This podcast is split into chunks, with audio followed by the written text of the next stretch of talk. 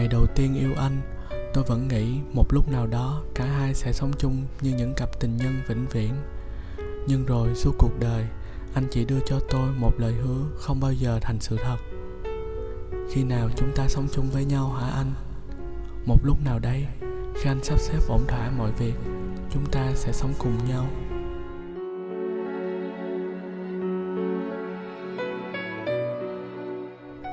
mười lăm tuổi, lần đầu tiên tôi gặp anh. Hai đứa cùng ngồi trên chuyến xe buýt vắng người. Trong một ngày, ba lần chạm mặt, ắt hẳn đó là duyên. Nhưng vào cái tuổi mười lăm ấy, tôi đâu biết trên đời này duyên phận lại chia thành hai loại. Lại giữa tôi và anh có lẽ là nghiệt duyên.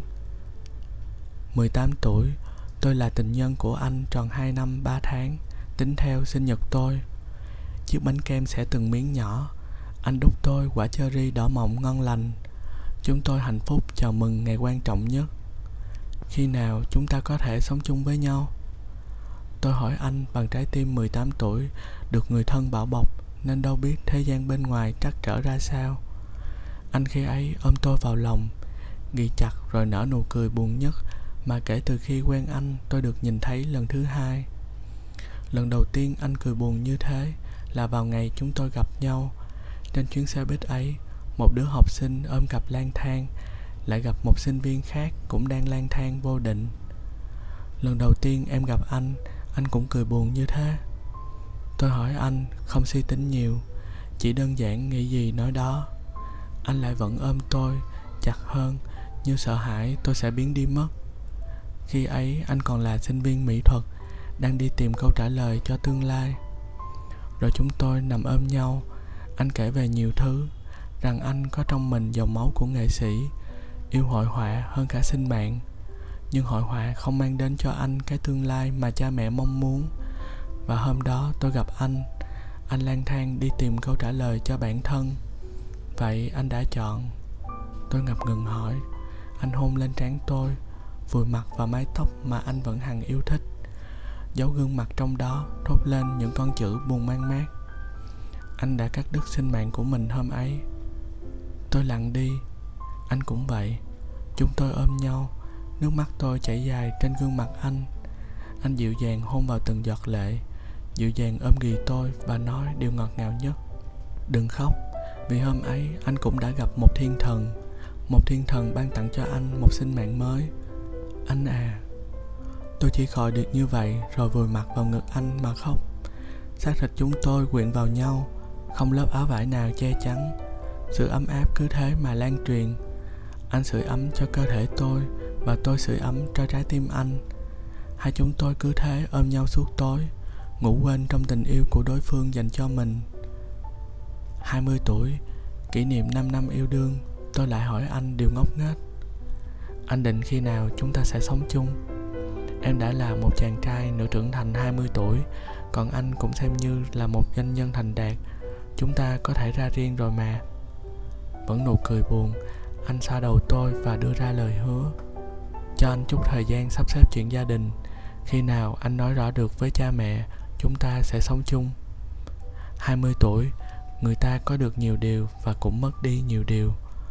Tôi, hai mươi tuổi, mất đi sự ngu ngốc, khờ dại của trẻ con. Chàng trai trong tôi đã hiểu cuộc đời có ánh nhìn như thế nào với hai chữ đồng tính. Và cũng hiểu lời hứa anh đưa ra không chắc gì thành hiện thực. Năm năm yêu thương, tôi thương anh bằng cả tấm lòng. Nhưng sinh mạng của mình anh đem trao cho cha mẹ. Chúng tôi chỉ có thể tìm nhau trong khoảnh khắc, yêu đương nhau vội vã, để đêm đến anh quay về bên gia đình không có tôi. Còn tôi về nhà trong nỗi nhớ anh quay quắt. Gia đình thương tình động viên.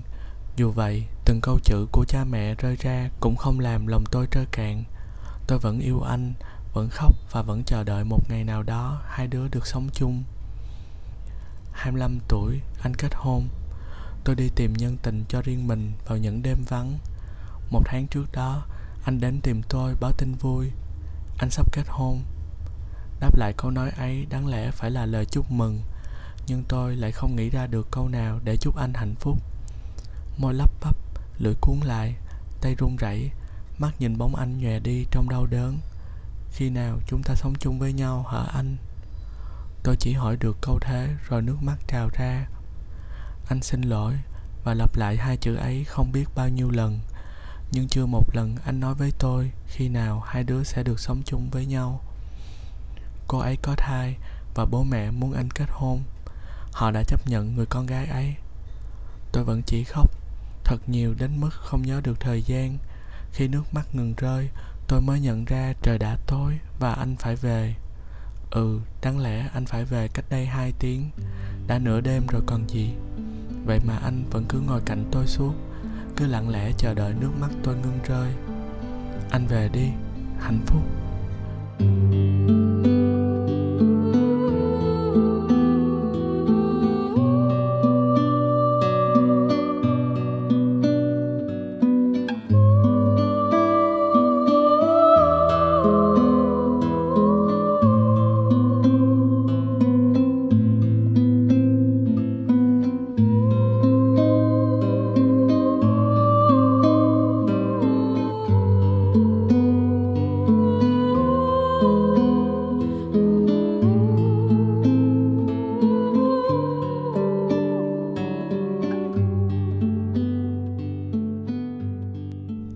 Tôi quay về, con đường giờ chỉ có hai chúng tôi bước trên hai hướng trái ngược.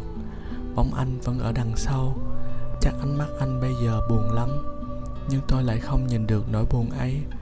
Mắt tôi nhòe cả ra rồi thì làm sao mà nhìn được nỗi buồn từ mắt anh. Đêm ấy tôi cứ bước mãi, bước vô định không biết sẽ về đâu. Tối tân hôn, anh chung chăn gối với người đàn bà xa lạ. Tuy biết đó không phải là lần đầu tiên hai người quan hệ, nhưng nước mắt tôi đêm ấy rơi đến cạn khô. Tưởng chừng như nước mắt cả cuộc đời tôi được dùng trong chỉ một đêm đó. Anh đang ôm cô ấy, đang hôn lên làn môi hồng thắm, nâng niu cơ thể của một người phụ nữ, thốt ra những lời âu yếm. Biết là đớn đau, nhưng tôi không ngăn được mình nghĩ về điều đó, để rồi lại khóc, khóc thật nhiều, khóc cho một đêm tân hôn hạnh phúc. Ba tháng sau, kỷ niệm ngày quen anh, tôi cùng bạn tình dạo bước trong cơn hoang vắng và thấy anh. Lòng tôi vắng nhưng con phố thì đông. Những người qua đường đẩy xô thế nào, tôi lại vô tình xém ngã vào vợ anh. Bàn tay chạm vào chiếc bụng của người đàn bà ấy, bỏng rát như chạm vào lò than đỏ hồng đầy đau đớn. Sao thế? Bạn tình hỏi tôi. Tôi đưa mắt nhìn anh. Hôm nay mắt anh không nhòe, nên nỗi buồn trong mắt anh đang hiện rõ đến nhói lòng. Không có gì, đi thôi. Khoác tay bạn tình thật chặt, tôi bước đi. Sắc màu của đêm hôm đó đầy đớn đau. Người bạn tình ấy quả thật lý tưởng hơn tôi nghĩ, đặc biệt trong việc dùng nỗi đau thân xác che đậy nỗi đau đang ngậm nát trái tim tôi. Những giọt nước mắt lại không ngừng rơi. Tôi lại khóc, để cuối cùng ôm người cất lên tiếng cười như pha lê vỡ tan. Cũng đêm ấy, khi quay về, tôi thấy bóng anh để trước nhà. Đôi mắt buồn nhìn tôi, rồi nhìn những vết dây trói hàng nơi cổ tay. Anh ôm tôi thật chặt. Lần đó cũng là lần đầu tiên tôi thấy nước mắt anh rơi. Chúng tôi ngủ trong vòng tay nhau đến sáng. Đêm ấy anh không về nhà, và trong đêm dài dằng dẳng, tôi được ôm anh trọn vẹn giấc nồng. Anh xin lỗi. Chúng tôi thức, trao cho nhau nụ hôn buổi ban mai, rồi ôm nhau như thể chỉ cần cánh tay buông lỏng, chúng tôi sẽ lại mất nhau. Tại sao? Tôi hỏi. Anh hôn vào tóc tôi, trả lời giọng vẫn buồn vậy. Nó làm tôi nghĩ hình như ký ức của chúng tôi giờ đây chỉ còn những nỗi buồn tràn ngập. Chỉ còn ánh mắt tôi nhìn anh mỗi lần hỏi khi nào chúng ta sống chung. Chỉ còn bóng anh trong đêm gặp cuối cùng trước đó, và cũng chỉ còn tôi với lệ dài trong tối tân hôn. Vì đó là người phụ nữ, cha mẹ anh muốn có một đứa cháu và anh bỏ lửng. Nhưng tôi biết lý do tiếp theo ấy. Vì em là một đứa con trai, vì xã hội không chấp nhận chúng ta, vì gia đình anh không hề chấp nhận một thằng đàn ông đi yêu một thằng đàn ông khác. Vậy đó, chúng tôi không còn gì để nói nữa. Và những vòng tay cứ ghì chặt lấy nhau. Để rồi sau đấy anh lặng lẽ hôn lên những vết hằn trên cơ thể, quay về từ một đêm nhớ nhuốc với người tình xa lạ không phải anh. Đừng làm như thế nữa, anh thì thầm tai tôi, nhưng tôi thì trơ cạn.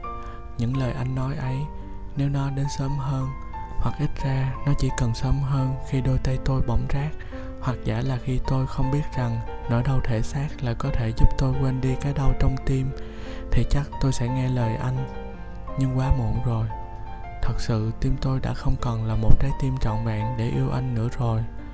Từ đêm qua, nó đã vỡ tan thành rất nhiều mảnh, nhiều đến mức không nhặt lại được nữa.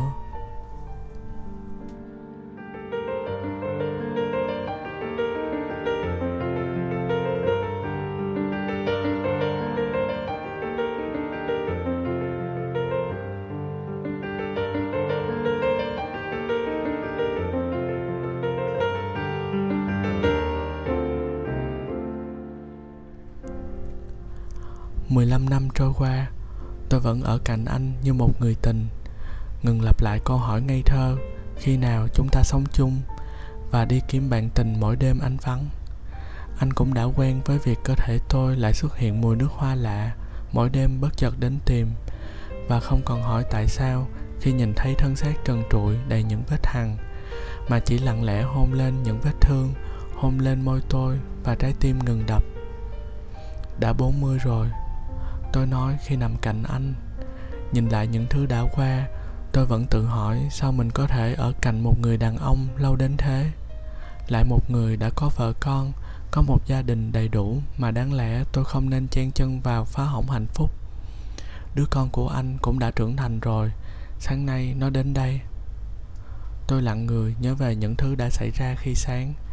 Đứa con trai mười lăm tuổi, bằng cái tuổi tôi gặp anh, với sự khinh bỉ tột cùng, đã đến căn nhà mà bố nó thỉnh thoảng ghé như vị khách lãng du tìm đến chỗ trọ, để tặng cho người tình của bố một cái bạt tai răng đe. Đứa trẻ ấy bảo hãy buông anh ra, bảo tôi là đồ mặt dày dơ bẩn không biết xấu hổ. Ánh mắt nhìn rất khinh khi, như thể nó đang nhìn vào một mớ rác bốc mùi. Anh sững người khi nghe, lại vòng tay định ôm tôi như suốt hai mươi mấy năm nay anh vẫn ôm. Có điều tôi thì không vậy. Vòng tay của hai mươi mấy năm không đủ xoa dịu nỗi đau tôi phải chịu trong ngần ấy thời gian. Vậy nên tôi rời khỏi giường, rời khỏi anh, châm một điếu thuốc, hút hơi dài, đến gần cửa sổ, phà thói thuốc màu xám đục ấy vào đêm vắng. Anh xin lỗi. Chúng ta đã ở cạnh nhau hơn hai mươi năm, và những gì anh dành cho tôi chỉ đơn giản là hai chữ xin lỗi. Có khi nào anh nghĩ tôi cần một điều gì đó hơn vậy không? Tôi vẫn nhả đều những đợt khói xám vào đêm, trong cái không khí lạnh của mùa đông miền Bắc. Từng câu chữ tôi rơi như gai đâm thẳng vào tim anh, sắc lẻm. Anh đang đau, tôi biết. Anh còn nhớ tôi ngày trước hay hỏi anh câu gì không? Anh nhìn tôi rất lâu rồi trả lời, vẫn cứ cái giọng đau buồn bất lực ấy. Khi nào chúng ta sống chung? Tôi lại nhả thuốc, lại nhìn. Đã từng có những đêm lạnh như thế. Những đêm vắng tôi đến nhà anh, đứng rất lâu nhìn ánh đèn của căn nhà đầy ấm áp, nhìn bóng anh bên cạnh người đàn bà và đứa con. Cứ nhìn mãi như thế cho đến khi đèn tắt và tôi quay về, một mình, con đường dài hút bóng cô đơn. Vậy khi nào chúng ta sống chung hả anh? Một lúc nào đó. Anh đứng dậy ôm vòng tôi từ đằng sau. Lần đầu tiên anh trả lời như thế, nhưng nó với tôi là không đủ. Hai mươi mấy năm với bốn con chữ một lúc nào đó, nó không đủ, thật sự không đủ. Một lúc nào đó hay không bao giờ? Tôi hỏi, để rồi nhả xong đợt khói kế, dụi thuốc vào gạt tàn.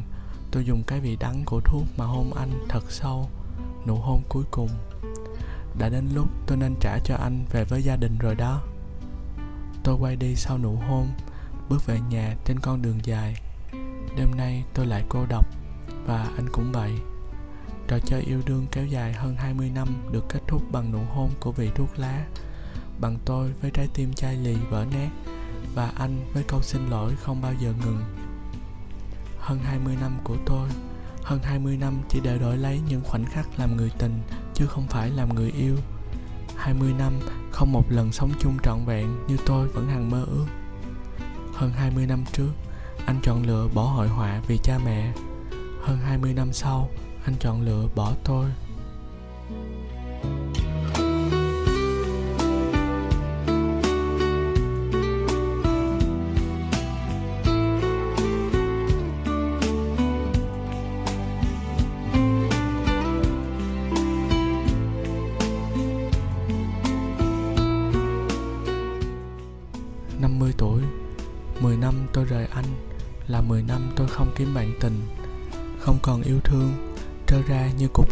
nằm ở góc đời, không quan tâm ngó ngàng đến ai, cũng chẳng ai ngó ngàng đến.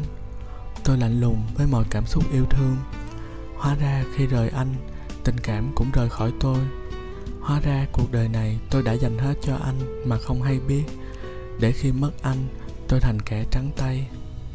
Không còn anh, không còn yêu thương, tôi sống lặng lẽ với đam mê của mình, và có thể đã sống như thế đến hết đời, nếu như không có một chiều thứ sáu bên tách cà phê đen, ngồi chờ người phụ nữ của anh đến.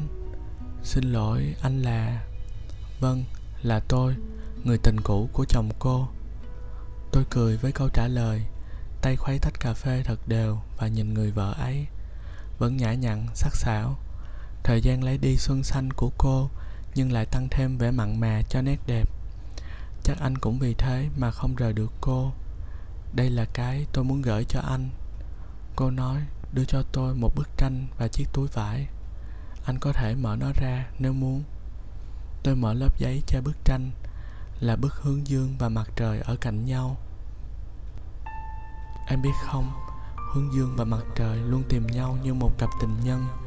Nhưng tiếc rằng hướng dương không bao giờ nhổ được rễ để đến bên mặt trời, và mặt trời cũng không thể xuống mặt đất với hướng dương. Cả hai cứ luôn tìm nhau và chia lìa cho đến tận khi hướng dương chết đi. Hướng dương chết đi thì mặt trời sẽ rất cô đơn, phải không anh? Không, hướng dương chết đi thì mặt trời vẫn có những bông hoa hướng dương khác hướng về mình. Chỉ có khi mặt trời tàn lụi trong màn đêm, hướng dương sẽ khóc, vì hướng dương chỉ hướng về một mình mặt trời mà thôi. Anh ấy chỉ luôn hướng về cậu. Đến tận lúc mất đi, anh ấy cũng gọi tên cậu và xin lỗi. Anh ấy xin tôi để một phần của anh ấy ở bên cậu, để anh ấy có thể thực hiện lời hứa, rồi một ngày nào đó cả hai sẽ sống chung. Xin lỗi. Tôi nhìn người phụ nữ, nước mắt rơi ra nhiều quá. Chắc cô ấy suốt mười mấy năm cũng như tôi, không ngừng khóc. Tôi cũng xin lỗi. Hai chúng tôi đều xin lỗi nhau, và rồi lặng người. Cô ấy quay đi, nước mắt vẫn chảy dài trên gò má. Từ đằng xa, dáng người phụ nữ ấy sao mà nhỏ bé, mong manh. Chắc vì thế mà suốt mấy mươi năm anh không thể đưa ra hai từ ly dị với cô ấy. Em xin lỗi. Tôi hôn vào tro cốt anh đựng trong túi vải, và hôn vào cả hoa hướng dương trong bức tranh. Mấy mươi năm nước mắt tôi rơi, giờ đã cạn khô, muốn cũng không khóc được. Chúng ta về nhà thôi, rồi từ bây giờ chúng ta sẽ sống chung với nhau mãi mãi. Quán cà phê chiều vắng, tôi đưa anh về. Hôm nay chuyến buýt tôi đi cũng vắng người như ngày trước. mười lăm tuổi tôi gặp anh trên chuyến xe buýt, để rồi yêu anh và làm người tình trong suốt mấy mươi năm. năm mươi tuổi cũng trên chuyến xe buýt, tôi đưa anh quay về thực hiện lời hứa, rồi cả hai sẽ sống chung với nhau và hạnh phúc. Tôi yêu anh.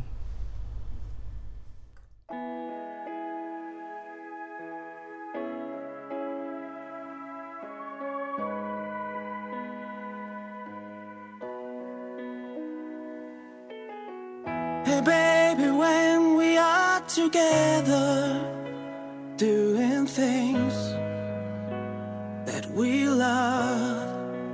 Every time you're near, I feel like I'm in heaven, feeling high. I don't want to let go, girl. I just need you to know.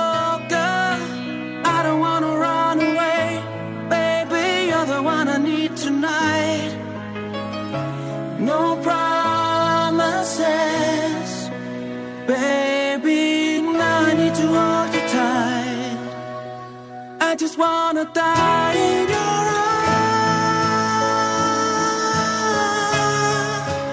arms here tonight. Hey, baby.